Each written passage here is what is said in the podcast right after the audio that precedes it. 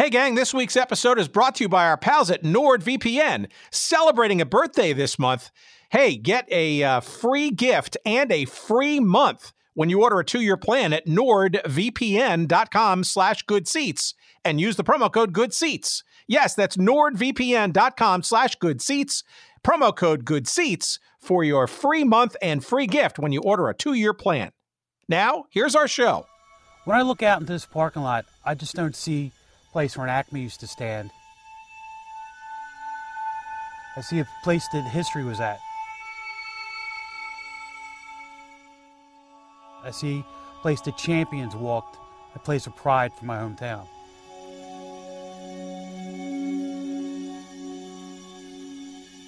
Hilldale Park in the Philadelphia area was the place to be. It was the mecca for Negro League baseball. This is an historic marker that we had dedicated. My name is John Basong, and I'm the project coordinator for the Hilldale Memorial. And it reads, the Hilldale Athletic Club, also known as the Darby Daisies. This baseball team whose home was here at Hilldale Park. Well, it's important to remember these fellas because they couldn't play in the major leagues. The major leagues baseball decided that they weren't going to hire and bring any blacks into the league. And yet these guys that played for this team could and did on several occasions play against white teams and beat them. And the 1925 Negro League World Series. The park was originally just a field, as everything was back then, because they weren't really expecting anything to come from the team. Owner Ed Bolden helped form the Eastern Colored League. And then in 1917, they hired their first professional player. When they hired their first professional player, they saw the team going places. So they built stands. And it was just stands that I think it held like 300-400 people. And as the team progressed and the team actually started to make money, they started building, and the stadium went from holding about 300 to 400 people to, in the late 20s, held almost 8,000 people. It was a carnival. People wanted to come to this area. And actually, the trolley line that runs behind where the stadium used to be was actually put in to bring people to the stadium. This was a place to be. When people came to the games, they came wearing suits and hats. They wanted to be seen.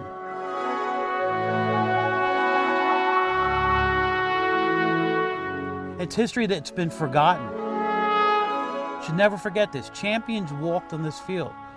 We grew up not knowing about these champions. It's about time that we know about them. There used to be a ballpark here, Hilldale Field.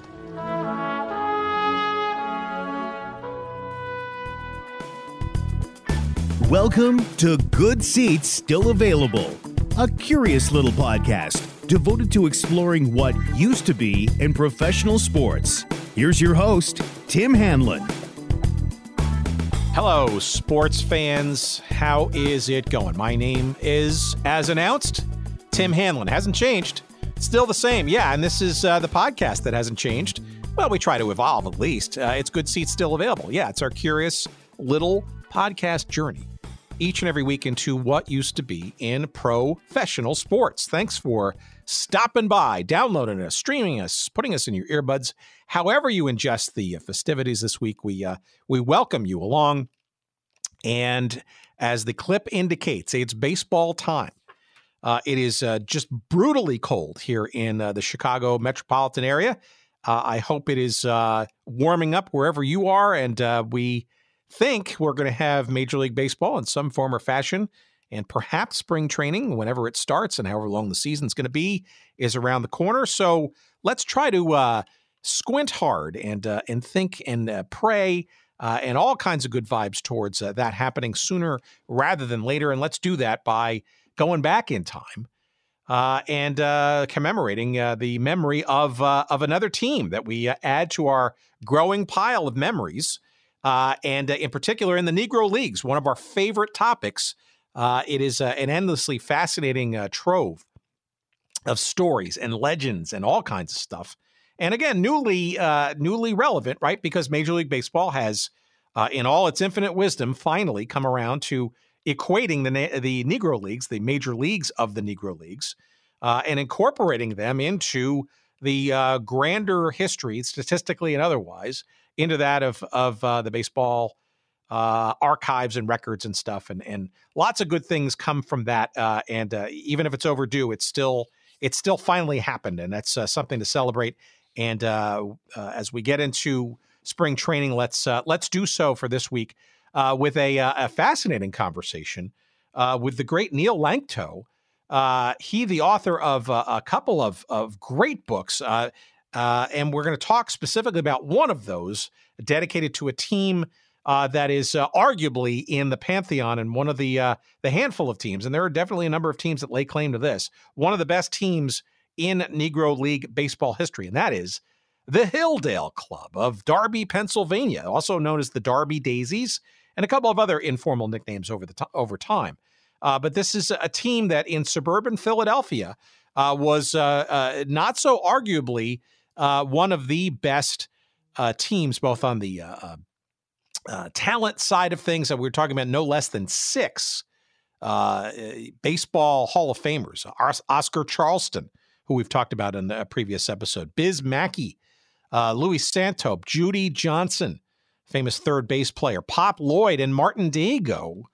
All of these players are enshrined in baseball's Hall of Fame, and arguably perhaps some other players that could come now that Major League Baseball has raised Negro League statistics into equality finally, and long overdue. Neil's book that talks about the particular topic of the Hilldale Club is a fascinating read. It's called Fair Dealing and Clean Playing, the Hilldale Club and the Development of Black Professional Baseball from 1910 to 1932.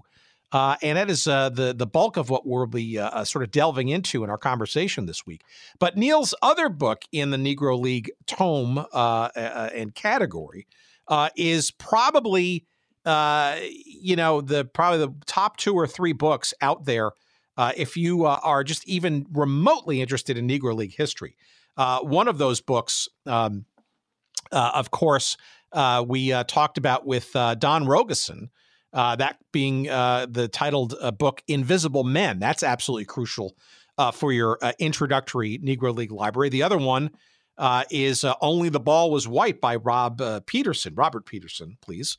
Let's be formal about it. But the other book you need to have in that sort of troika of your necessary collection is Neil's other book. It is probably the most comprehensive and meticulously researched compendium. There are a lot of great books out there in the Negro Leagues, don't get me wrong, but this one's probably an essential sort of reference and introductory read. It's Negro League Baseball: The Rise and Ruin of a Black Institution. And as we'll hear in our conversation with Neil coming up, a lot of that book and the Hilldale Club exploration that we'll be talking about was rooted in Neil's research around the economics of this team and these teams and leagues.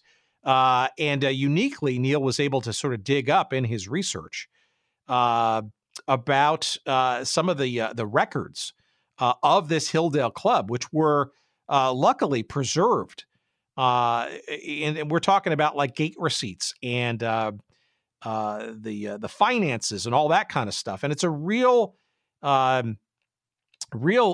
dig into the realities of running a club like Hilldale in those days. And not very many, back office records for these teams are really out there. Yeah, there's some, obviously there's a decent amount of coverage of the games in the African-American newspapers of the day and that kind of stuff, and the on-field play and statistics and that kind of stuff. And even those are not necessarily well organized and easily found, but even harder to find are actual records of the bookkeeping and the finances and how these teams were literally run. And that's sort of the basis from which Neil grew not only his interest in the Negro Leagues generally, but in particular, this Hilldale Club, which is fascinating, not only for its on-the-field exploits, but frankly, some off-field ones too. We get into some very interesting topics like Ed Bolden, the founder of this team when it was sort of in an amateur status and arguably an overlooked master, I guess, of creating and running some of the earliest Negro League baseball franchises and leagues, and overlooked, I guess, when it comes to historical remembrances, Hall of Fame or otherwise.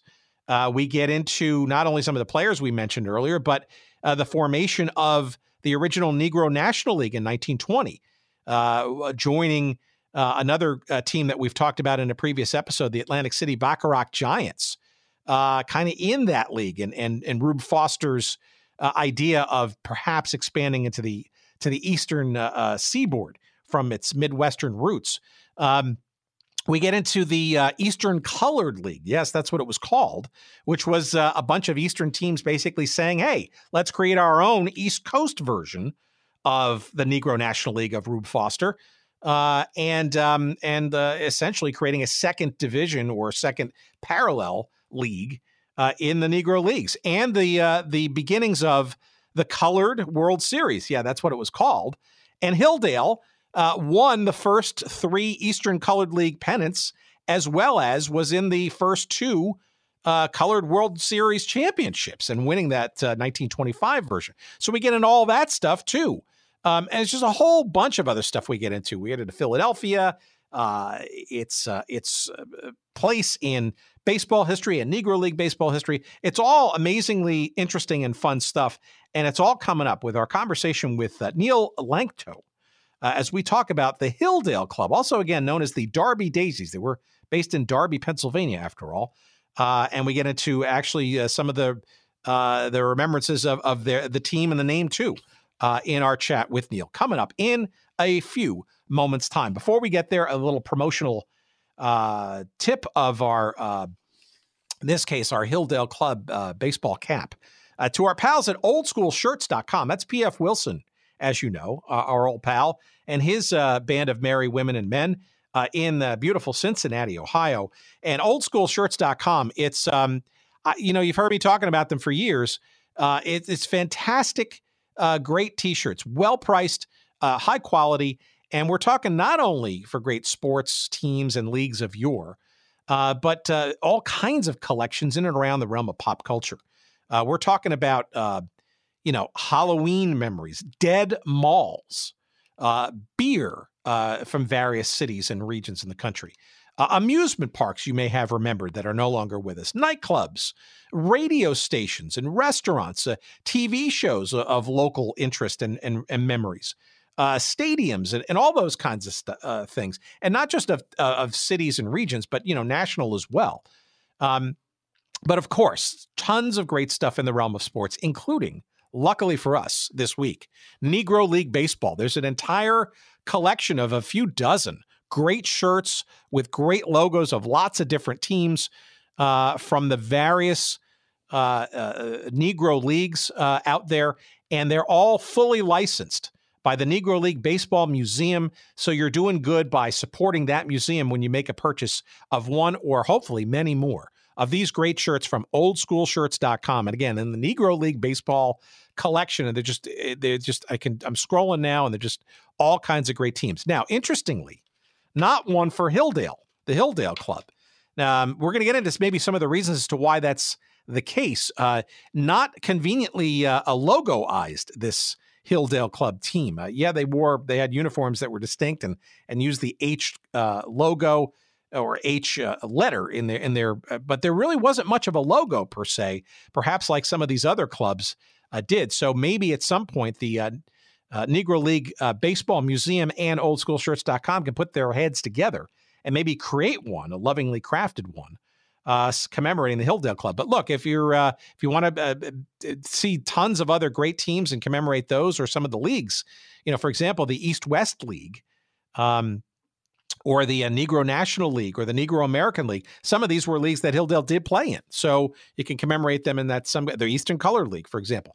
They're all there for you, again, at oldschoolshirts.com. And of course, the promo code for you there is Good Seats, and that will entitle you to 10% off all of your purchases when you go there early and often, again, at oldschoolshirts.com. Promo code Good Seats, 10% off all of your purchases. Why don't you get yourself one or more of those Negro League shirts? If anything else, one of those would be terrific and smart looking for you. And we appreciate you checking them out. And we appreciate them, of course, for sponsoring our show, as they have done for, God, almost 4 years now. We appreciate it to no end.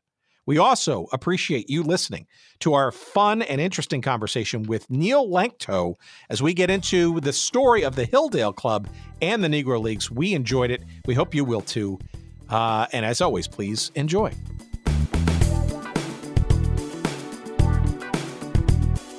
To me, there are, and I'm an armchair historian, so fair disclosure, right? But to me, there are like three books that are essential for anybody's Negro Leagues understanding, if you want to call them primers or whatever, right? We had Don Rogerson on a couple of months back with his book, and certainly Robert Peterson's book, Only the Ball Was White, is up there too. But I think yours is absolutely something that should be sandwiched in between those two books, because I can't, for the life of me, have not found anything that has been as comprehensive and as detailed in one compact package than your book, Negro League Baseball: The Rise and Ruin of a Black Institution. And knowing that as your, I guess, your calling card on this topic, I was pleasantly surprised to find that you've actually did a book on one of these particular teams, the Hilldale Club, and that's the kind of topic I wanted to kind of get into on this conversation. But maybe as a starting point, maybe you can kind of give our audience maybe a little bit of a road of who you are, how you got to that essential tome, number one, and just the Negro Leagues, how that hit your radar, and why it's such a a big deal in your professional life, or has been so far. First of all, it's very kind of you to put me on the Mount Rushmore of Negro League books. I would say only probably because I'm a crazy person who was researching to such a degree when I put together Negro League Baseball. Because when I look at it myself now, I'm like, boy, did I really dig up all this stuff? This is like obsessive. And I think when I wrote the book, it was sort of a desire to put together the background of a story that had not been told, I think, in that detail. So I think that was my own desire at the time. But coming back to my own history of how I got into the Negro Leagues, I grew up in New England as a very big baseball fan. I'm still a huge baseball fan today, and I was a Red Sox fan. So I was always interested in baseball, and I was always interested in history, and that kind of led me into my, my undergraduate path. I was an English major, but then I ended up majoring in history in graduate school. But in between my undergraduate and graduate career, I was kind of looking for something to do, and I saw an ad by John Holway, a name that might mean something to your listeners. John Holway was one of the first to really do Negro League work. He did a wonderful batch of interviews in the 60s and 70s, and preserved a lot of these voices that had never been recorded before. You see a lot of Negro League people, but Holway was also doing statistics. So he was having people, in various parts of the country go into their local libraries and sort of look for Negro League games and just kind of document them so he could do, he could assemble statistics, crude statistics. So he hired me to do the Philadelphia newspapers. And I really, at that point, I was as I said, big baseball fan. Knew something about baseball history, but did not know much about the Negro Leagues. And when I started to look through the Philadelphia black newspapers, the Philadelphia Tribune was the main one, and then I started to learn about the unbelievable history of Negro League baseball in Philadelphia. And, he had me do different years, like he had me do the 20s and the 30s. So I learned about Hilldale, which was the first major African-American team in Philadelphia, and then the Philadelphia Stars. So that was my first exposure to the Negro Leagues, and I was, intrigued and interested in that little project. And then when I went to graduate school for my master's at Temple University, one of my professors, we had to do a research paper, and it had to be something local on something Philadelphia-based. And I said, okay, I'll do something on the Philadelphia Negro League teams. That was my first real deep dive into the Negro Leagues in Philadelphia, and I did a paper on Hilldale, and from there that mushroomed into a master's thesis and into my first book, Fair Dealing and Clean Playing, about the Hilldale baseball team. So that's how my path to the Negro League started in the late 80s, early 90s. So, I'm curious also of the process and stuff. I remember our conversation with Don Rogerson, and I asked him the same question, is how do you, well, number one, he certainly mentioned like you did, that the predominantly or historically black, quote-unquote, newspapers in various cities tended to be actually quite detailed and quite regular with their coverage, right? And you know, almost to the, frankly, normally to the ignorance of the white community, right? But I guess once you discover a treasure trove of information such as that, I'm sure it's microfiche and other assorted things, maybe even boxes of actual papers for all I know. How do you prevent yourself from going down the rabbit holes and actually getting, pen to paper and putting, synthesizing this information? Because I got to think, and I experienced this in my own armchair or amateurness, right?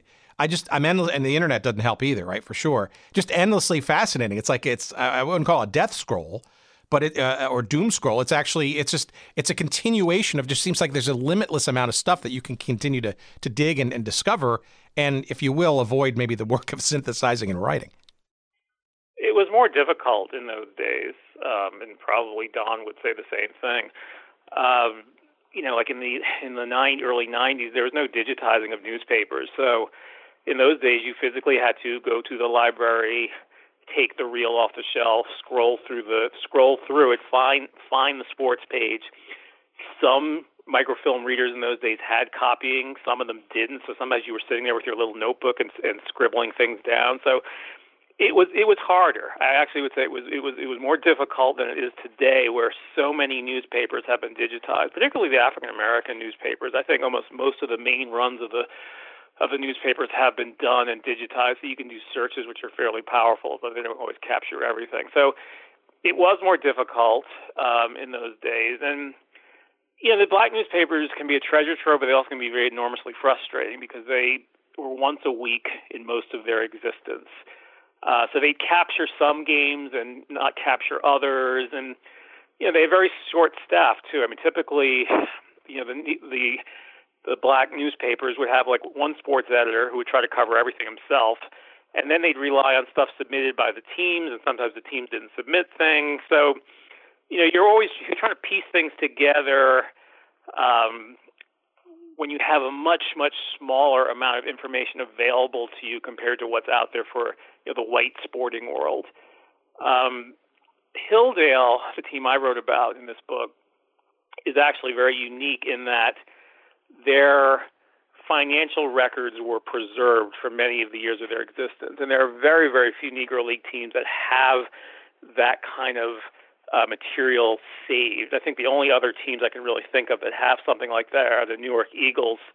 The Manley collection has a lot of their documents preserved. And I think the Kansas City Monarchs have some too. But most Negro League teams have very little left in the way of primary sources. So you're relying exclusively on the newspapers.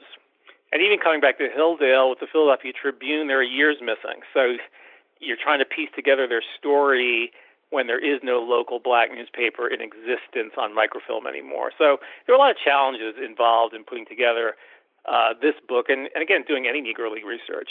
Where did you find the financial records for the Hilldale Club? The financial records are held at the Afro American Museum in Philadelphia. A gentleman named Lloyd Thompson. Lloyd Thompson was affiliated with the Hilldale Club, and he lived a pretty ripe old age to about 90-something. I think he died in the 80s, and he had the collection. He has their ledgers, various documents here and there, and they were all donated to the Afro American Museum in Philadelphia, and there's also photographs. So I made use of that in writing the book. I mean, one of the things I did in the two Negro League books I took a different angle than Don Ragosin did. I looked at a lot of the financial stuff, looked at the business ends. And one of the reasons I think I was drawn to that, because I had the documents. For Hilldale, you could see what their attendance was from year to year. You could see what their grosses were from year to year, which was very interesting. Unfortunately, I'd say we don't have that for a lot of the Negro League teams in existence. We don't even have it for a lot of Major League teams. I mean, unfortunately, Major League Baseball was not very good at saving their own institutional history, and a lot of their own records were just tossed in the trash, you know, years ago. It's a shame. Sometimes things churn up later on, but a lot of great material has been lost over the years. So, I mean, what did the financial records kind of? I'm guessing you use that sort of as your base or your ground floor, I guess. And in some respects, I'm guessing it was almost I want to call it a great luck, right? But it certainly to discover that and know how unique that was relative to other teams and leagues from the the Negro League era. I mean, I guess it's kind of got to be like just short of a bar or two of gold, right? I think I was the first to really use it. I think it was known to be out there because I believe someone directed me to it, those documents at the Afro American Museum. But I don't think anyone had actually really gone in there and tried to put it together. So yes, it really was a coup. It allowed you to do a couple of things. For one thing, in the ledger books, you could see their day-to-day schedule. So you could see like, okay, from May to October. May 15th, they played here. They received $100 for playing here. So you could actually see where they played day after day. And that actually made it easier for me to try to track down box scores. So let's say they played May 17th in Wilmington, Delaware. I could go look in the Wilmington, Delaware paper to see, okay, is there a box score there? Yeah, they did play there. Because, again, the black newspapers, once a week, they didn't cover every single one of their games. So then you got to turn to the white daily papers. So you could follow their schedules with the ledgers, and then you could try to follow their grosses because you could see if they weren't playing at home, they'd play usually a semi-pro team, Hilldale. So they'd go, say, somewhere in Philly, South Philly, play some hotshot semi-pro team, and they'd have what was called a guarantee. So, you show up, you're guaranteed $100. So they'd play for $100 that night. On the weekends, their financials would be based on how much they would gross at their own home park. And you could actually see the attendance. You could see, okay, they sold 2,050 cent seats. They sold $150 seats. You could actually see it broken down very precisely, which was interesting to me, to see what they were drawing in those days. The biggest days for Hilldale, as far as their attendance for home games, were the holidays. It was July 4th. Memorial Day and Labor Day. They'd have doubleheaders at home, and they would usually bring 6,000, 7,000, 8,000 people. So those were probably their big money days during the year in those seasons. And I'm guessing the financials kind of fairly quickly also pointed to their relative success and or their needs when it came to, quote unquote, being pro, right? Being part of a league or not, right? And we've learned a lot of the early teams that populated what became then honest to goodness leagues, right? And we also know how relatively shaky some of those leagues were too. But independence, right? Barnstorming, putting their own schedules together, right? Which, it seems to me that Hilldale kind of from an amateur and then into a semi or fully pro kind of thing was kind of a traveling team, so to speak, even without a league, or as leagues came and went, decided to either be part of or affiliated or not. I'm guessing based on the financials that kind of told them whether it was good to do that or not. Yeah, definitely. I mean, I tried to explain this in the book. I mean, Hilldale started in 1910, and they were based out of Darby, which is, outside of Philly. And in those days, it's a world that no longer exists and hasn't existed in a long time. But in those days, there were just tons and tons in a community like Philadelphia and the surroundings of just amateur teams, amateur African-American teams, amateur white teams, and they were self-organized. I mean, some of them were in leagues, but a lot of them were just independents who would play each other in a very informal way and sort of just for bragging rights.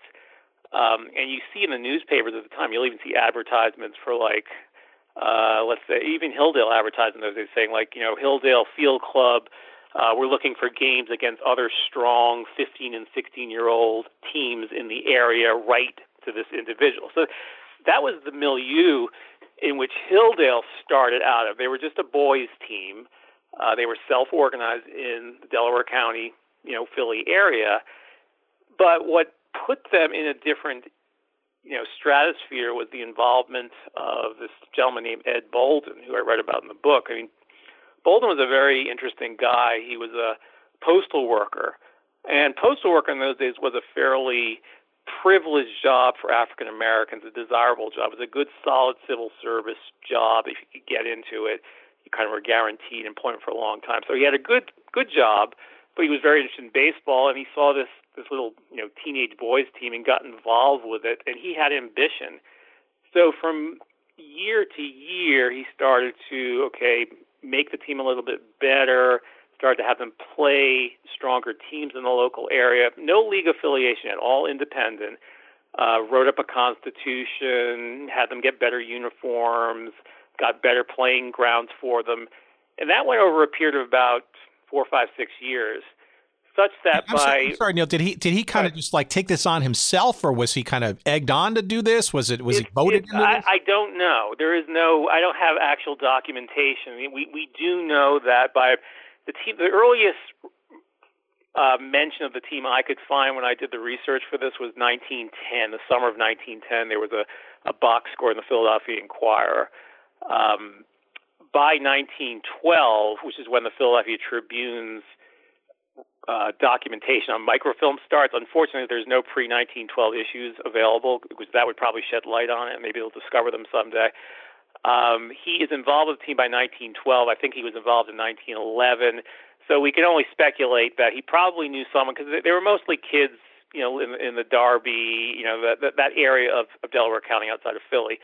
And Bolden himself lived in Darby, so they probably somehow knew him, or he was interested in them, or was watching them play, and just got involved with them. That's what we think. And he basically was at least putting some administrative rigor, I guess, around the club, and I'm guessing probably got involved in a whole bunch of stuff like scheduling and finances, and I think, even if I'm not mistaken, even sort of conduct and how to play the game and how to carry themselves as they went traveling and all that kind of stuff? Yeah, he definitely turned them from being just a kids team, teenage boys team, into something much more, I don't want to say professional, because they weren't quite professional, but definitely run on a more solid basis. And I think he was not satisfied from year to year unless they were moving in a more positive direction. And you can see that, looking, as I said, when I did the research, you can see year to year they're playing better teams. They're starting to get more write-ups in the Philadelphia Tribune. Now, again, those write-ups in the Tribune were submitted by Bolden himself, because the local sports editor, if there even was one in the teens in the Philadelphia Tribune, they just could not cover all these games. So you have all these sandlot teams, black and white, all sending their stuff to the newspapers, but Bolden was fairly consistent in doing it. He sent it every year, and he would also send a record of all their games and how they did each season. So you can see them moving up the ladder in the local African-American sports scene. And then in 1917 is when they made the big jump forward, where he started bringing professionals. And that's when the whole team changed to professional in 1917. He got rid of whoever was left who was not professional, and put all the guys under contract. Okay, so I guess the basic question there is why? Like, what's the situation? What's his perception of what's going on? What's going on in, I wouldn't even call it Negro League baseball at that time, but what's going on with either the scene locally or regionally with the sport? And, why is he making sort of this upgrade, so to speak, around that time, do you think? I think World War I was breaking out in early 1917, and there were still a lot of teams still playing in the area. I think there was also, what was happening at the time was the Great Migration. Some of your listeners may be familiar with that, where you have this massive African Americans moving north at the time of World War I. So what that means is you're swelling the population of potential fans in the Philadelphia area. So suddenly you have, let's say you have 50,000, 60,000 African Americans in Philadelphia. By 1920, you got 200,000 or something like that. So there's this, suddenly you have a larger customer base that can tap into, baseball. So I'm guessing that Bolden saw that there's a lot of new fans here that can be reached, and there is no professional team in Philadelphia yet. There had been an African-American professional team in the early 1900s known as the Philadelphia Giants, but they didn't last that long. And meanwhile, by 1917, you had Rube Foster and the Chicago American Giants doing very well in the Midwest. So I'm speculating that Bolden probably said, you know, it obviously can be done. Foster's doing it in the Midwest. We have a large African-American community here in Philadelphia. Why can't we do it here and make it pay, which is what he ended up doing. And describe Darby in relation to the geography of Philadelphia. Is it a suburb? It certainly seemed to be at the time to be an African-American hub, if you will, in the region. But it's also not center city either, right? No, it's like a bitty little town. I think the black population at that time was, again, this is totally off the top of my head, it's not, I can't quite remember. I'm guessing maybe 10-15% at the time. So there was a black enclave that lived in Darby. It's on the outskirts of the city, literally. It's probably maybe 4 or 5 miles from the border, something like that. It's very close, southwest of the city. So it's fairly small, but you're very close to the city itself. And in the early days of Hilldale, when they were still amateur, there was sort of a blend of players who were based in southwest Philadelphia and those based in Darby and Delaware County itself. Darby's part of Delaware County. And purists actually say the field where Hilldale Park was located, they would always say it was in Darby, but I think people say officially it was actually in Yeadon, which is the next town over. Like I think one part of the grandstand's in Yeadon or something like that, or the entrance is in Yeadon. They always said in the newspaper when they would put ads for Hilldale Park, they would always say Darby. But I know I've seen people say, well, technically it was on the Yeadon border, but. Well, I'm sure there are people in the Philadelphia area yelling at their devices right now going, no, it's this and that and whatever. They probably are. I'm not a native, so I apologize. No, I'm not either, so I apologize to all of our Philadelphia area listeners. So how does Bolden then, shall we say, professionalize this team? Is it still kind of as the, you know, as an independent, or is he looking for, or maybe even trying to maybe even create or being part of creation of an actual league to participate in? I don't think he was thinking league in 1917, 1918. I think he was thinking, you know, there's money to be made with a professional team, but as an independent professional. And the way that Hilldale made its money in these years, say 1917, 18, 19, 20, 21, It was a blend of playing other professional African American teams and the white semi-pros. Now, Philadelphia was actually a hotbed of semi-pro baseball, so there were tons and tons of these teams where you could go there and get paid. So you didn't have to travel that much. So Hilldale could stay within a 100-mile radius and make decent money. They would play during the week, the white semi-pros in the Philadelphia area. Saturday, they would play at Hilldale Park, and you might be asking, why not Sunday? Because there was no Sunday baseball allowed in Pennsylvania at this time. That does not change till later. On Sunday, they typically would go to New York. New York had some very strong white semi-pro teams. The Farmers were one of those teams. The Brooklyn Bushwicks were another one of those teams. They could go there and get $500 playing there. Those teams were booked by Nat Strong, who was a controversial figure who did a lot of the bookings up in that area. So they always had a full schedule, and they did not need to be in a league per se. They were guaranteed bookings during the week, and then they would do their own home stuff on Saturday. On Sunday, they'd go up to New York or something like that. So the league idea, I don't think, was in his head. In the Midwest, Rube Foster, and people like C.I. Taylor at the Indianapolis ABCs, they were kind of batting the idea of a league around because of the problems of not having a formal league, but I don't think anyone was quite ready to do it yet. Foster himself was not ready and would not be ready till 1920. So that's where things were. I mean, independent professional teams. Again, I think sometimes people have trouble understanding that you can be a professional without being in a league, and that's the way Hilldale existed, at least until 1923. Yeah, well, now you're sort of getting into some of the drama here, because along comes Rube Foster and the Negro National League, I guess the first version, I guess, historically now, if I'm not mistaken, in 1920. And as you're hinting at, right, largely it was a Midwestern kind of based circuit, but I think along, if I'm not mistaken, we had a previous conversation around the Atlantic City Bacharach Giants.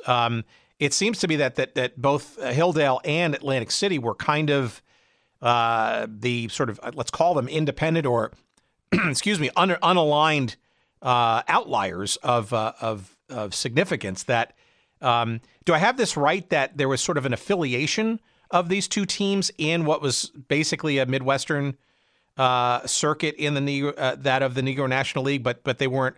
So they were sort of in it, but they were sort of not.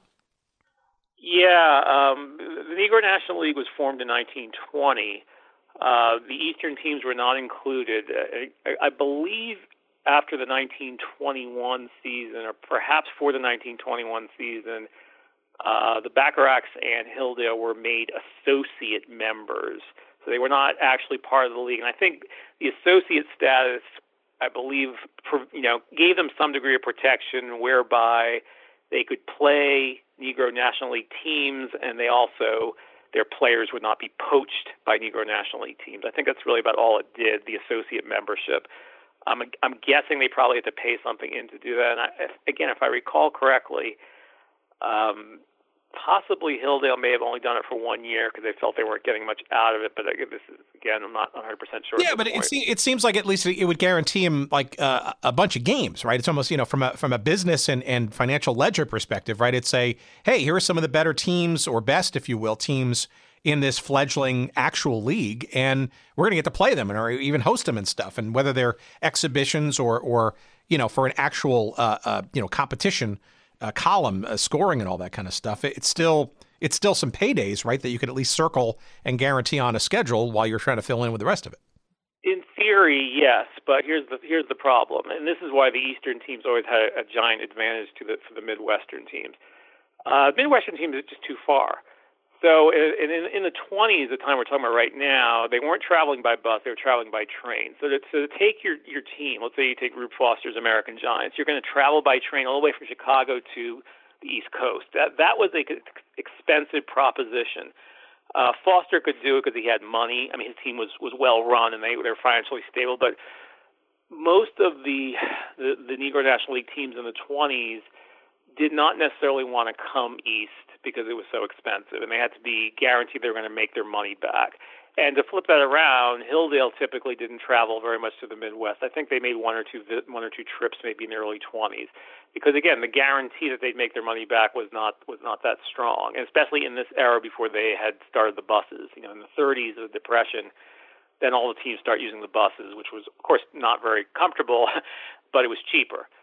So in this period, they're trying to use the trains. Trains cost money, and travel has to be thought about, before you do it. So they did not play as many Negro National League teams as you would think. I mean, my memory right now is that I'm pretty sure the American Giants did come east at least once or twice in the 20s.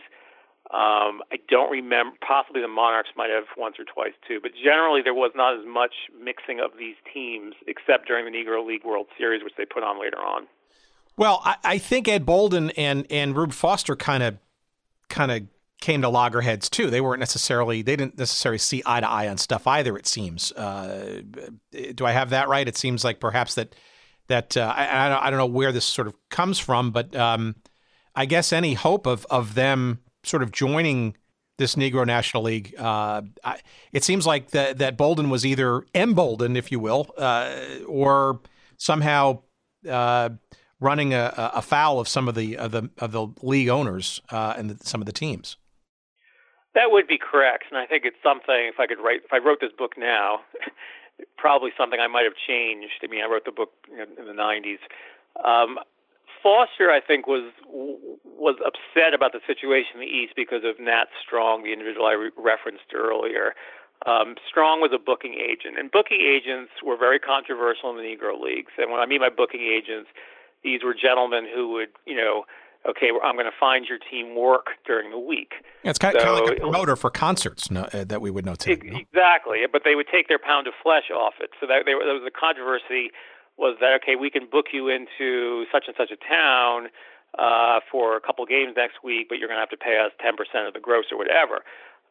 People felt that Strong had like a control over a lot of the parks in the East, especially in the New York area, which was a very lucrative area. Bolden had kind of thrown his life, like, okay, I don't care if Foster, if Strong takes his money from me. He's keeping my guys busy, so that's fine.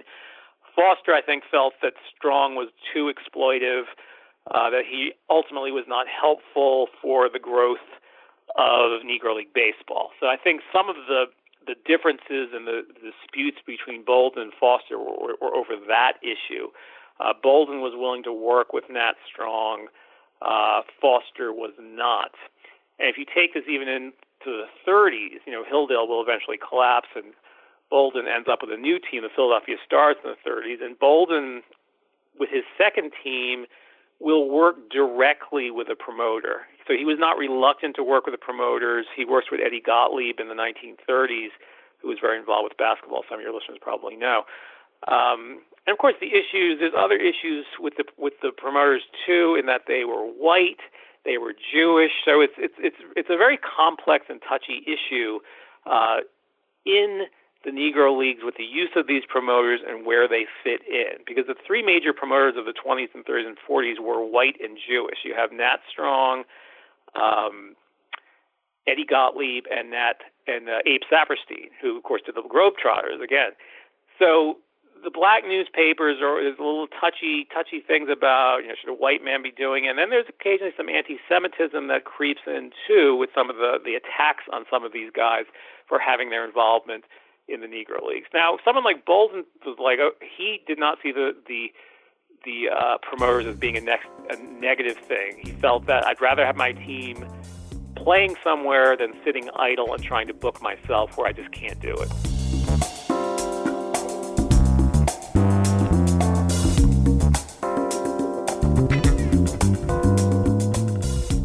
All right, what's this? NordVPN. Welcome back, NordVPN, and happy birthday to you while we're at it. It is absolutely essential these days as you're traveling, whether it's down the street, down the road, or maybe even across the globe, if and when that occurs again.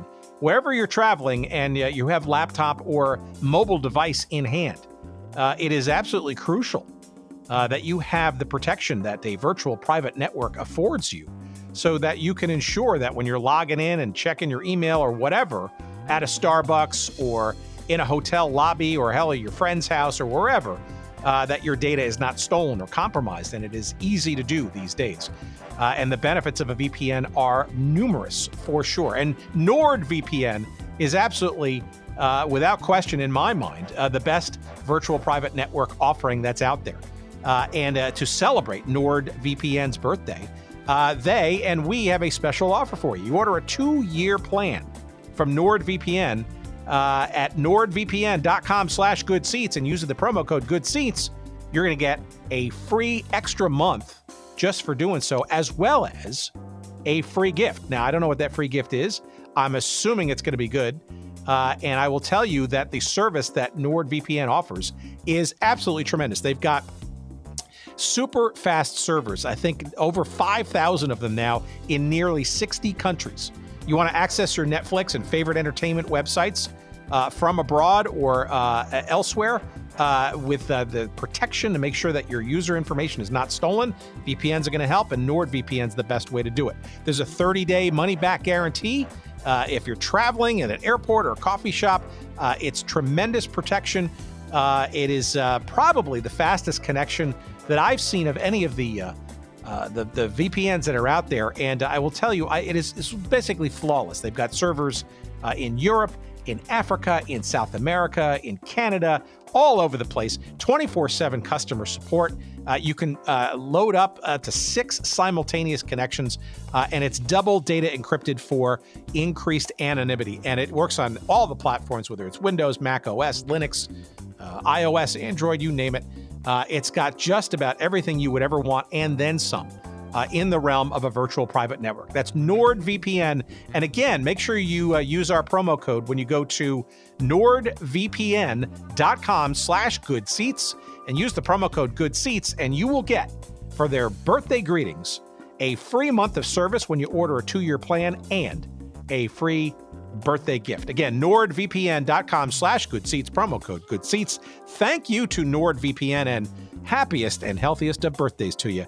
And now, back to our show.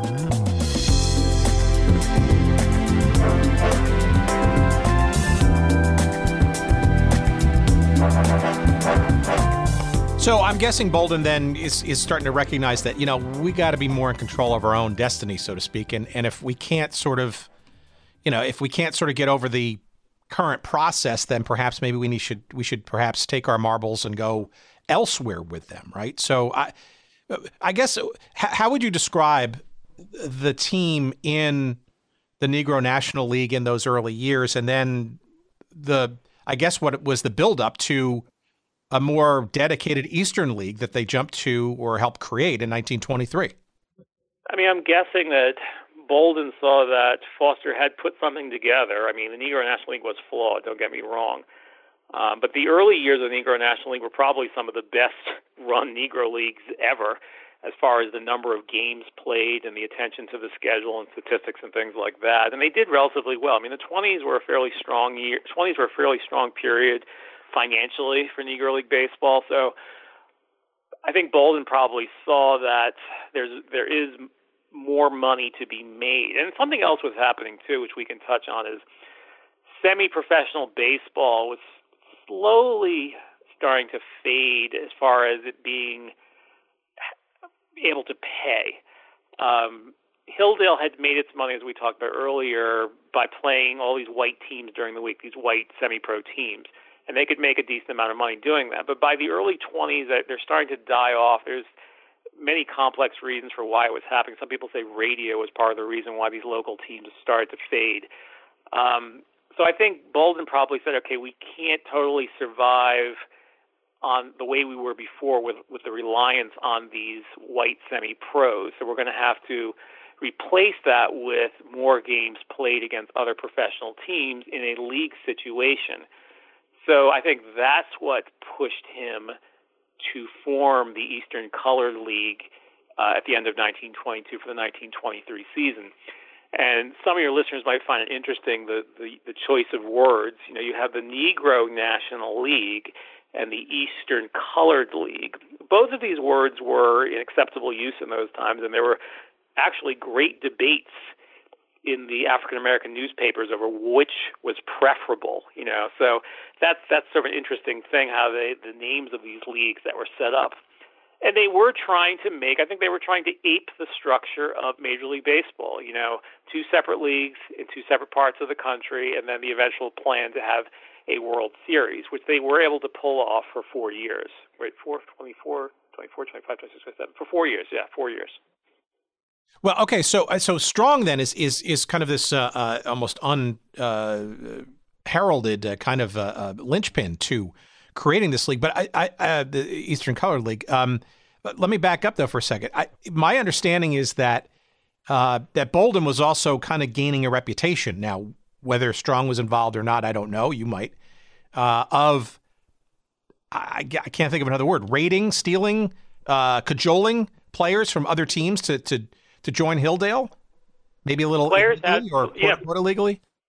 In the early 20s, there were some players who went east, who left the Midwestern teams for the East Coast, and that was also some of the bad blood. I'm glad you mentioned that. Some guys from Chicago came to Hilldale. I can't remember the exact years, 20 or 21.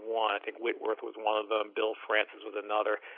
So that, of course, left a very sour taste in Foster's mouth. And the thing is, again, technically, the East always had the advantage in the finances because of the travel situation. So typically, Eastern teams could pay more. So I think that was something that was a problem. Now, once the leagues were set up, you know, there was no more stealing of that kind. So I mean, I think sometimes people have this idea of the Negro Leagues being a free for all, and they were not as free for all as we tend to think. Their contracts were very loose in most cases, but there were gentlemen's agreements.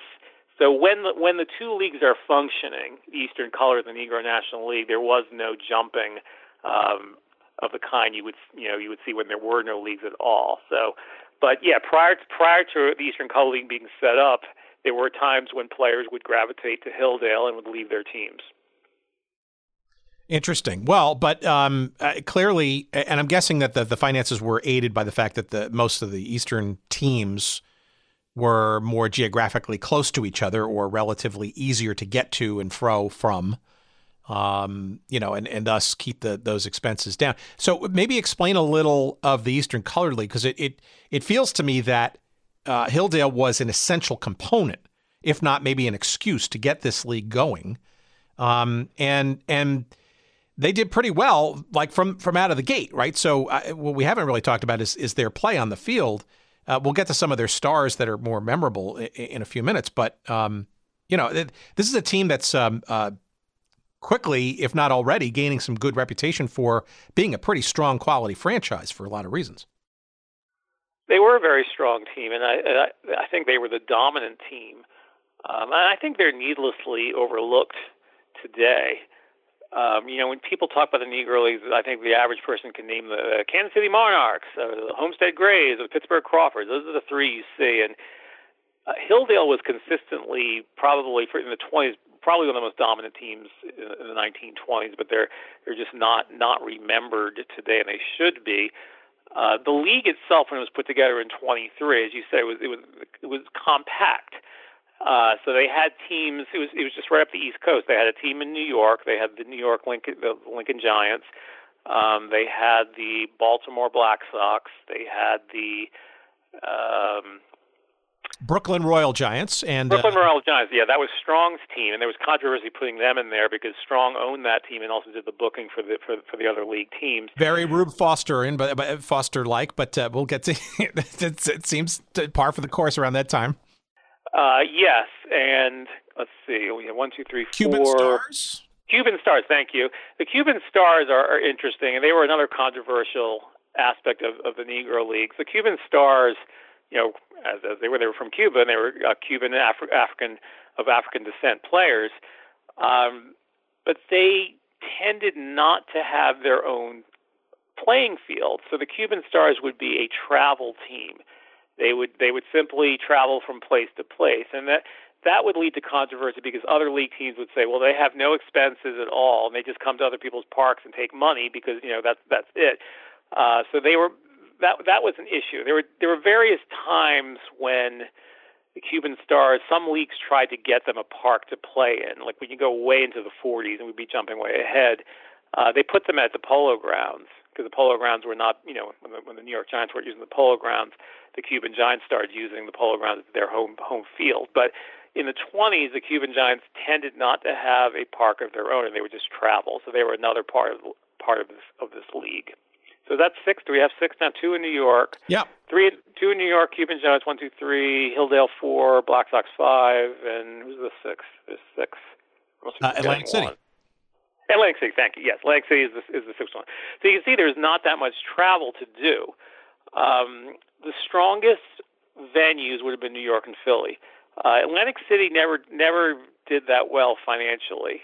There was not a giant black community in Atlantic City, so they were never going to be able to make the money down there that they would make in Philadelphia and New York. I mean, Harlem obviously is jumping at this time, and Philadelphia is getting bigger and bigger too.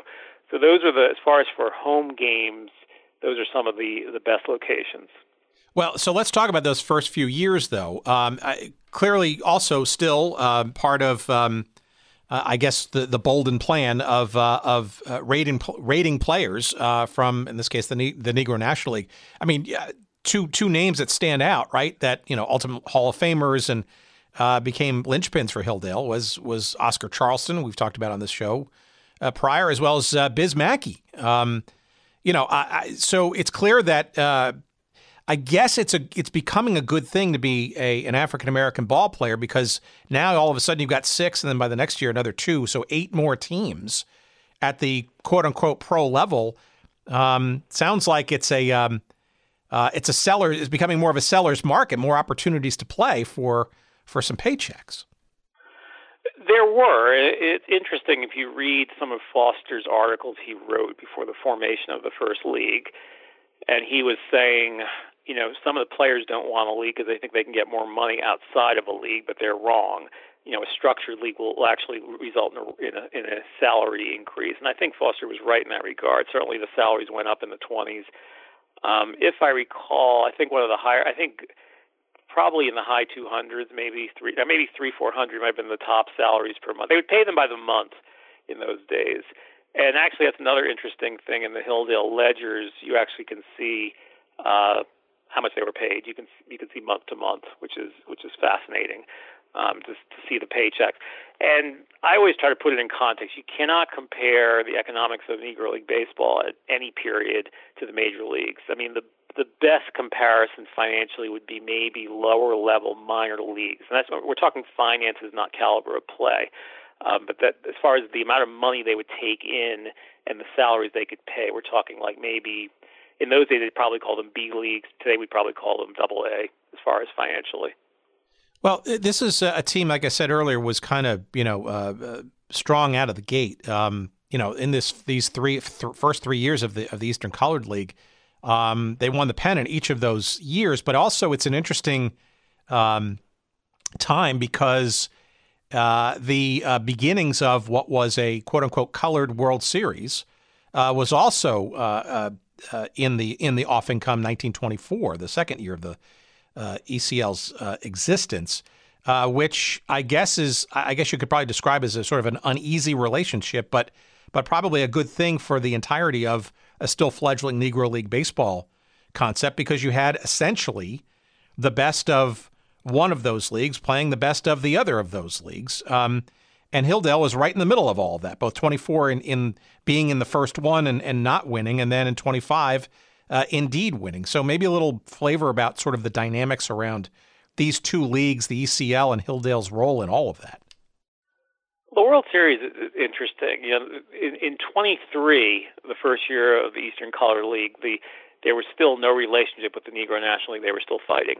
So there was no World Series played in 23. It's almost like parallel to the white major leagues in 1901, 1902, where there was no World Series until 1903 when they reached an agreement. So the same thing was happening in the Negro Leagues in the 20s. So in 24, they finally kind of made peace, spoke the peace pipe or whatever, and said, okay, we're going to put on a World Series, which they did in 24, and it was between Hilldale and the Kansas City Monarchs.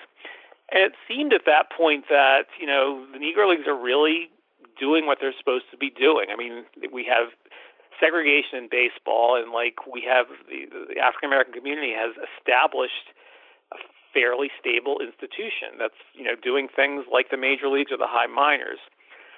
The problem, the World Series just never worked as they should have worked financially. I mean, there was obviously great baseball played in some of these series. But what they struggled with was fan support. Even that very first Negro League World Series, they shuffled it between venue and venue. I think they played in Baltimore, they played in Philly, back to Kansas City, and I think they made Chicago too. I think they played in 4 different locales. So rather than doing it the way the major league did it, of course, 2 locales, 2 home and away, they would shuffle from venue to venue. The support of the series would tend to wane because it would go on so long because there'd be so much travel involved. So historically, the Negro League World Series never drew that well.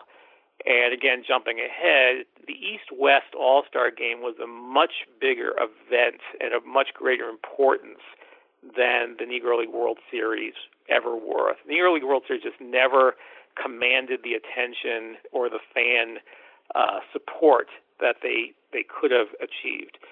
Now, the first series was excellent, something I covered in detail in my book, the 1924, which was a very dramatic series, which the Monarchs pulled out. And then in 25, Hilldale evened it up by winning the second series.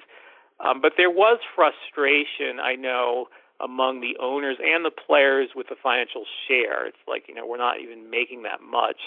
And there was some grumbling that, we could go barnstorm in the month of October instead of even playing these World Series games, which are not paying enough for us. Now, of course, from a standpoint of trying to build your league and your institution, the World Series games are more important than barnstorming. But there was always that tension in the Negro Leagues of financial realities versus trying to grow your sport. And often the financial realities won. Well, describe to me then how the ECL continues to kind of fumfer along, because it wasn't that much longer than it kind of either collapsed under its own weight, or it seems like it was while those six franchises seemed to kind of be relatively stable, it seemed like there was some dissension and or wobbliness around the edges that ultimately sort of brought it down. And I guess I'm really curious as to why Bolden leaves in 29 or 30, because that obviously is an inflection point for the Hilldale club, because the ECL, right, not necessarily the most stable thing, and there were a couple of other dalliances with professionalism even before Bolden winds up being forced out of the situation? Yeah, the Eastern Colored League, the attendance started dropping by, say, 26 and 27. They weren't making as much money. Some of it was, again, in my book, I speculated that was because of what was happening in the African American community financially. You know, the black community then, it was always the last to be hired and the first to be fired. And even though the Great Depression began in 1929, it was already starting to hit African American communities in the mid-20s. So you see attendance dropping at Hilldale Park, which was the strongest venue in the city. So the fact they're making less money, the league itself is becoming less attractive. So by 28, the finances were not as strong in the league, and I think Bolden was just sick of the squabbling and the lack of cooperation, which again was a constant problem in the Negro League, the lack of cooperation among the owners.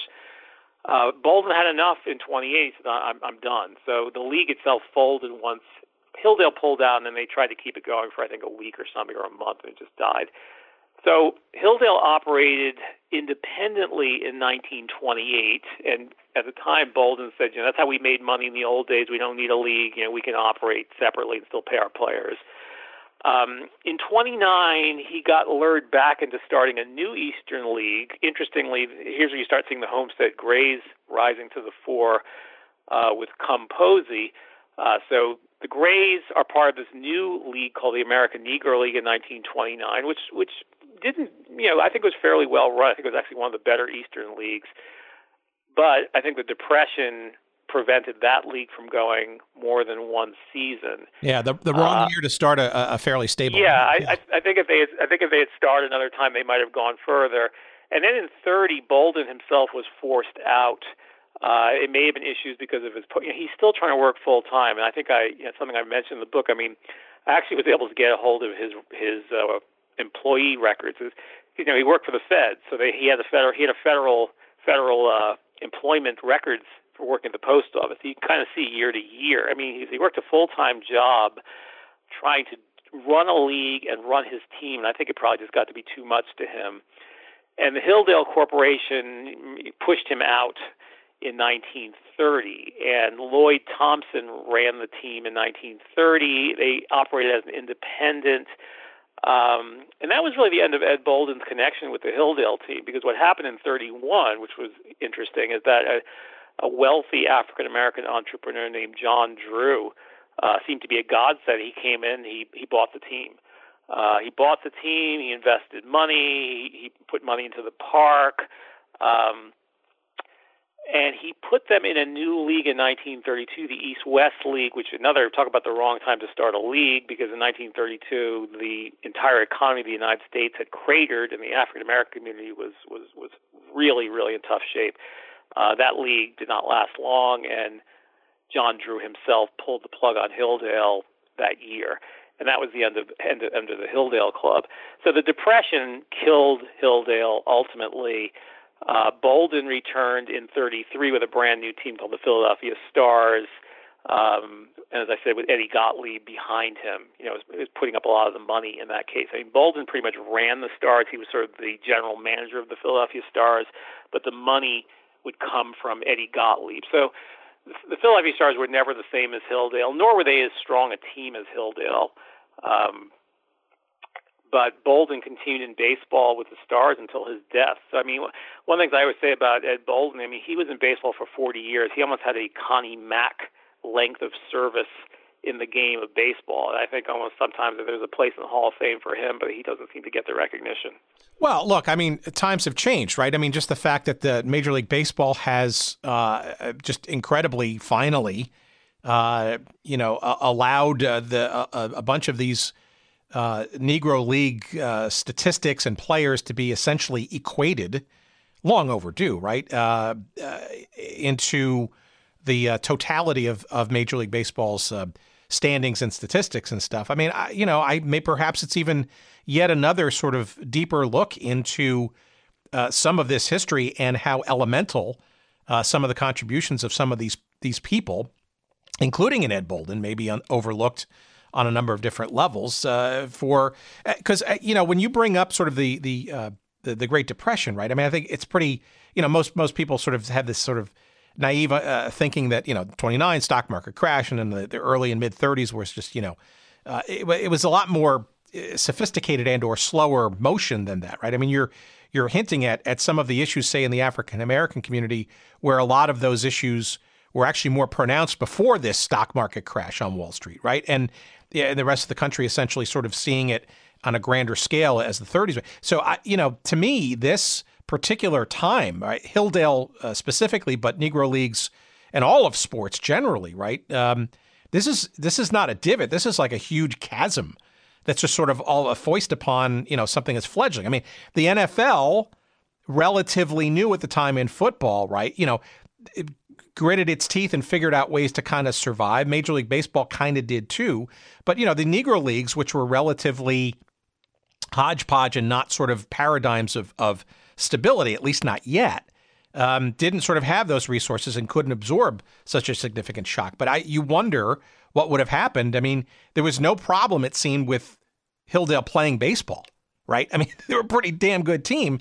I mean, six, count them, Major League All-Stars, right? And that's, that's even before Major League Baseball sort of, if you will, modern day recognition, right? So maybe some more to come, but I guess it's a head scratcher as to, it seems like it's relatively easy to put the blame on the Great Depression, but I wonder how Hilldale could have been successful had it have been either a more stronger organization that they were part of, or had the Depression not been as severe. But I guess that's a question you could ask about a lot of teams in and around that time that didn't sort of wound up getting up off the canvas.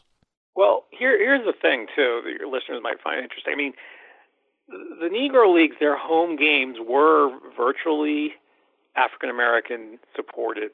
I mean, so if they did not get the black fans in the seats, they just could not survive. Yes, there were some white fans who would go at various times in the history of Negro Leagues. But, I mean, the bread and butter for the Negro League teams were the black fans. And in the 30s, in the early 30s particularly, I mean, the fans just completely disappeared. As I think I have some figures in my book. I mean, it's almost unbelievable when you see, the attendance for some of their final games. It's like 134 people showing up to 29 people. I mean, and only a few years earlier they were drawing 2,000 and 3,000 in the 20s. So they just cannot afford to go to games. And one of the things that I got into in the second book I did, Negro League Baseball, in the 30s, it's almost a miracle that the Negro League survived in that environment, because there was just the economy was so bad and there was just so little money out there. I mean, the Negro Leagues in some ways went backwards in the 20s, in the early 30s, because they even took some of their teams off salary, and they went back to the old percentage system where what they would do would – They would take the gross and divide it among the players, which the players hated that. They wanted, obviously, a steady paycheck, but they were reduced to doing that. In fact, I think Hilldale may have tried that at the very end. They went on that percentage system. What saved the Negro Leagues in the 30s, I think, were their new entrepreneurs, some of these guys who had the numbers money behind them, like Gus Greenlee.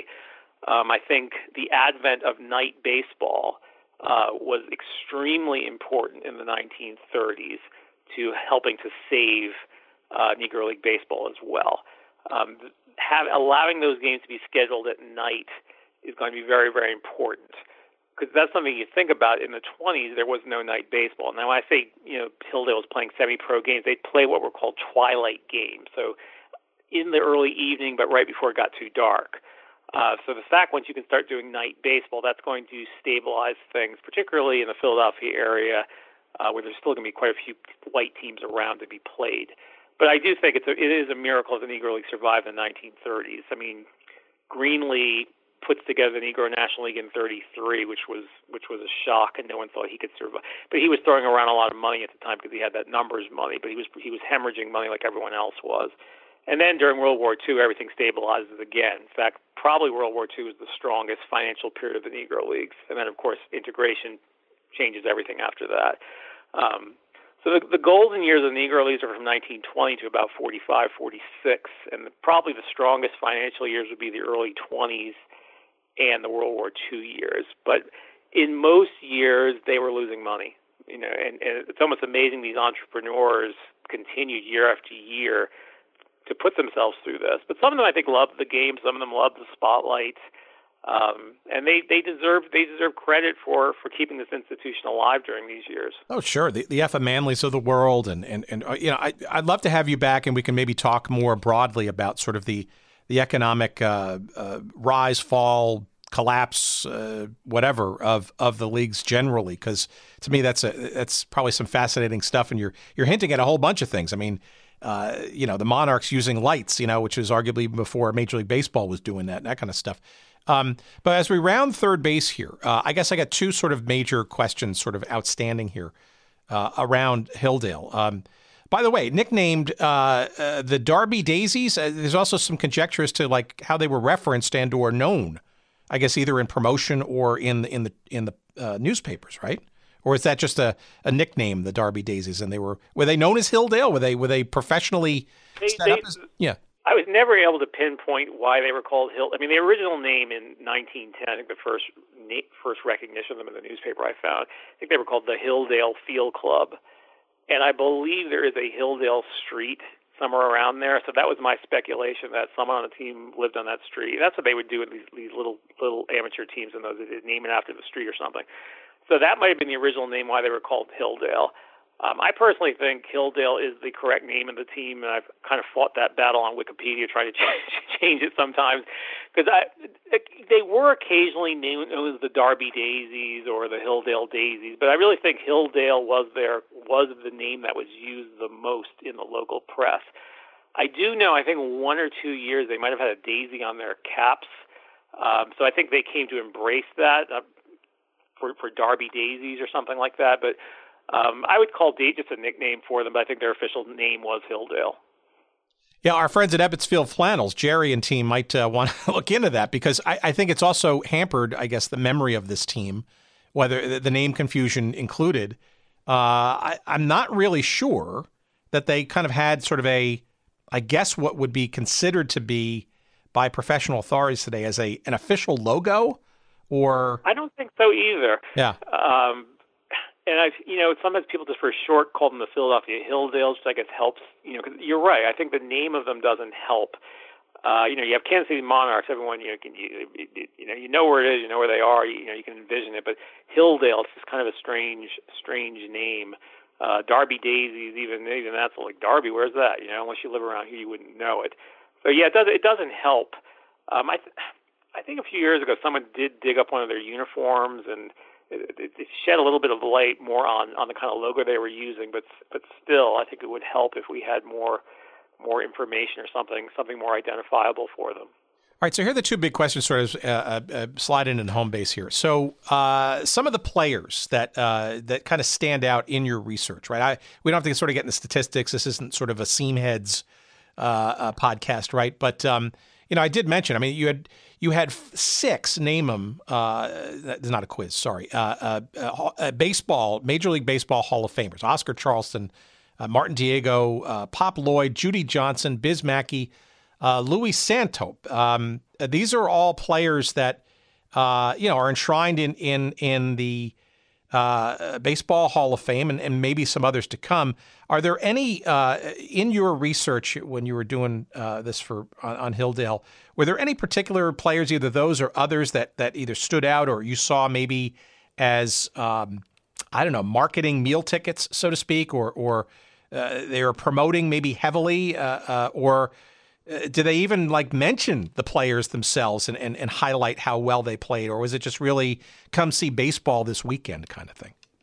No, there's no question when they brought Charleston in 1928, and that was the year they went independent. Charleston came from the Harrisburg team. The Harrisburg team had fallen apart, so Hilldale signed Charleston, and yeah, he was promoted heavily. It was like, Charleston's here, and he's going to be our manager, and so yeah, they did promote big stars. Same thing with Dihigo too. I mean, he was promoted when they brought him in. I mean, so there was definitely a star system in those days. So you've named some of the biggies. I'll name a couple more who I think are overlooked and who are great. Nip Winters, who was an outstanding left-handed pitcher for a number of years for Hilldale, was very, very good.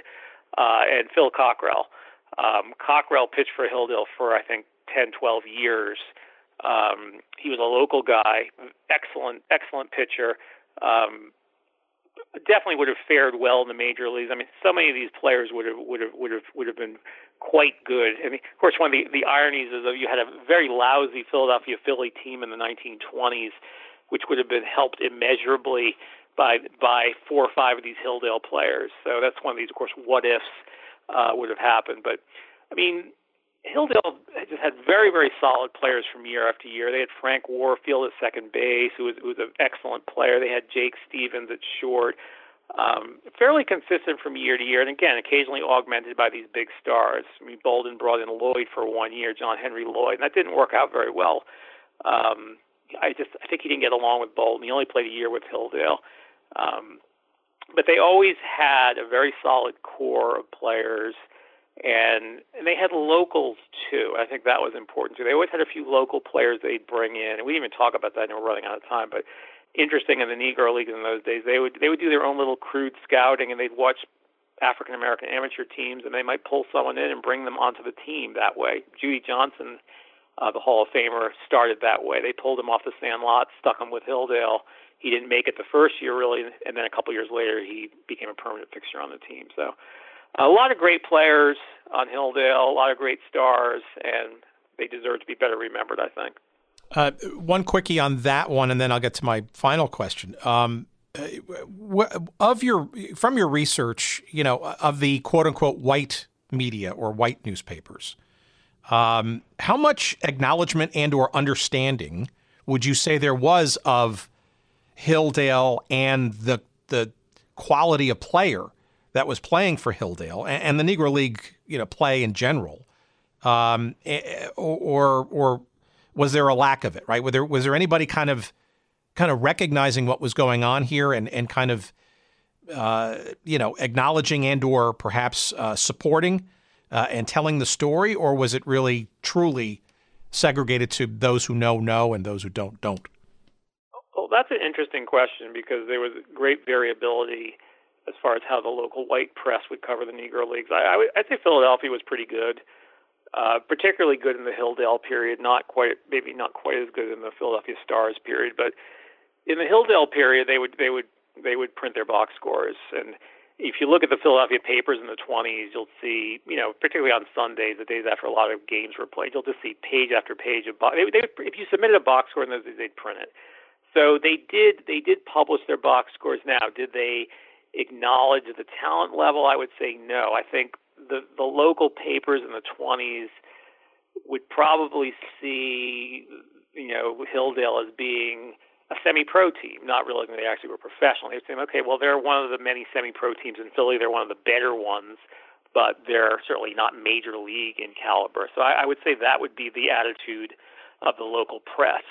Not much recognition of the skill level, but they did cover them. And I'm sorry, last part of that one is, it was Philadelphia as a media market and as sports coverage, better, worse, average than, say, other markets might have been in, shall we say, equating or highlighting the quality of Negro League play in their markets? It would depend. I mean, I can only speak authoritatively about Philadelphia because when I did Hilldale and then some work on the Stars later on, I did go through the Philadelphia papers. But I do know from people who, I'm sure the seam head people who've been digging into the box scores again could tell you that there are certain, it's frustrating that certain local papers did not cover them at all. I think Philadelphia, you know, in the 20s they had about 3 or 4 daily newspapers, and I think some of them were better than others. Philadelphia Inquirer was pretty good at publishing box scores. The North American was pretty good, and then there were others like, say, the Philadelphia Record. It was not as strong. So there may have been editorial decisions made at these newspapers not to cover them versus others. I don't know.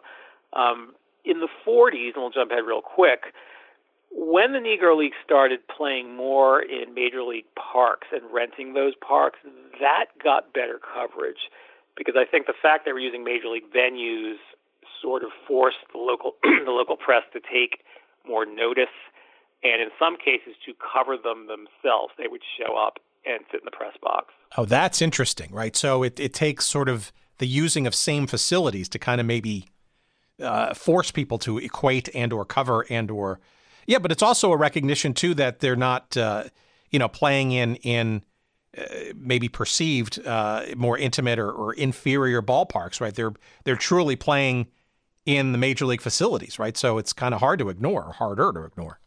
It definitely, because Hilldale Park was a little wooden facility, and it was certainly not something. It was very modest. It was not something you could say, oh, well, this is major league quality. So once you start putting them in the major league facilities, which starts happening in the 30s and 40s, and particularly during World War II, where they're just renting them out left and right. But in the 20s, not so much. They use it in the East, on the East Coast anyway. They did not use the major league stadiums as much.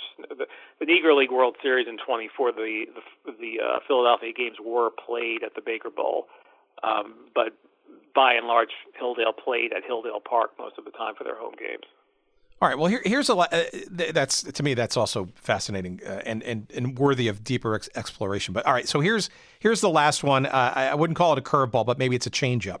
And I don't mean to put you on the spot, but it's a question that we've asked a ton of people, regardless, seemingly, of the sport or the team, and either for teams that don't exist anymore for whatever reasons, or have relocated and sort of become different things, or reincarnated, or just domiciled elsewhere because they were moved or saw greener pastures elsewhere. And that is this: where, either officially, which is probably a stretch, or unofficially, do you think the history of this Hilldale club, the Daisies, whatever you want to call them, realistically lives or should live, right?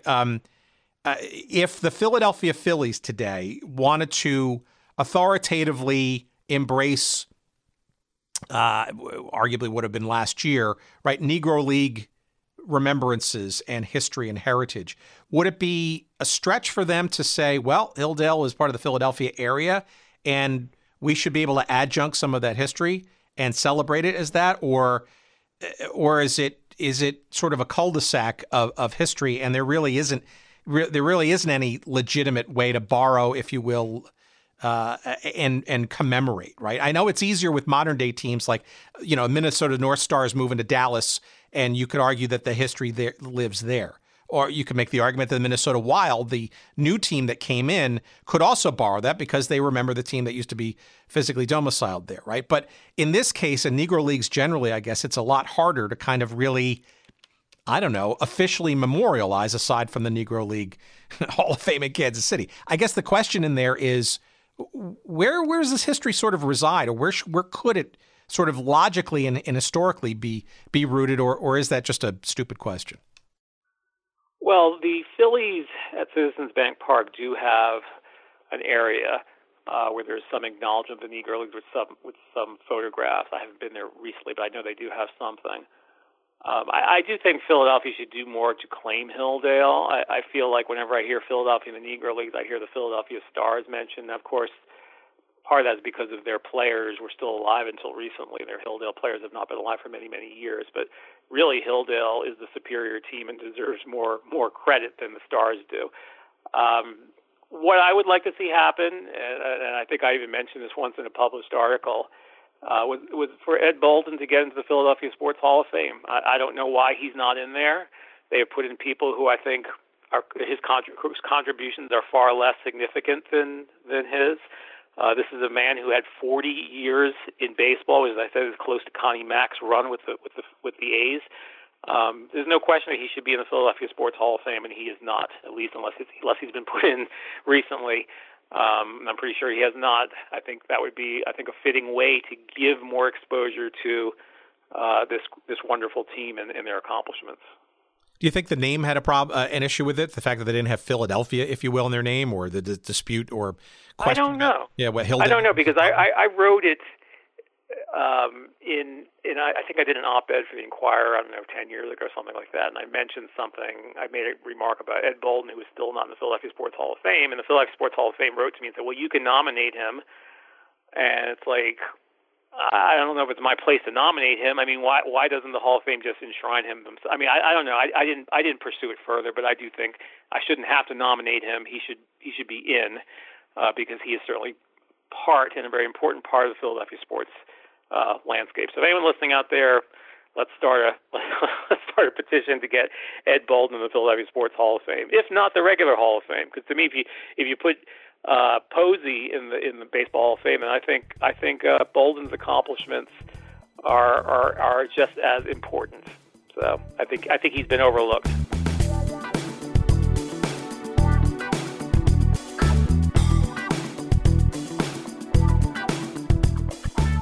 All right, many thanks to Neil. Let's promote, shall we? The books that must be in your library ASAP. The first, of course, is the one that we kind of circled around, the story of the Hilldale Club. It's called Fair Dealing and Clean Playing, the Hilldale Club and the Development of Black Professional Baseball. It is published by Syracuse University Press. That is absolutely crucial for understanding more about the Darby Daisies, as we kind of just scratched the surface of. And of course, the seminal book that should also be in your collection to give you the fuller story, which is, as I said, one of the top three on the shelf, the pinnacle of your Negro Leagues research. That is Negro League Baseball: The Rise and Ruin of a Black Institution. That is from the University of Pennsylvania Press. Both of those books, and as well as his book, by the way, on Roy Campanella, Campy, The Two Lives of Roy Campanella, can be found on our website. Just search up this episode number 202 with Neil, and you will find convenient link. GoodSeatsStillAvailable.com. Did I mention the website? Yes, of course. And just click on the episode link, and you will see all those books there, and you'll be whisked away conveniently to Amazon, at probably the cheapest price and the quickest way to get it. And of course, you'll be giving us a couple of shekels by buying it that way, buying any of those books or all of them. Why not? Again, at goodseatsstillavailable.com, just search up this episode. You will also know and hope to know and be ready for Neil's upcoming book, not in the realm of baseball, but a similarly fascinating topic nonetheless, at least for me, called The Approaching Storm: Roosevelt, Wilson, Jane Addams, and Their Clash Over America's Future. It's basically a historical story about these three important characters in the development and the ultimate entry of America into World War I. That book is coming out this fall from Random House.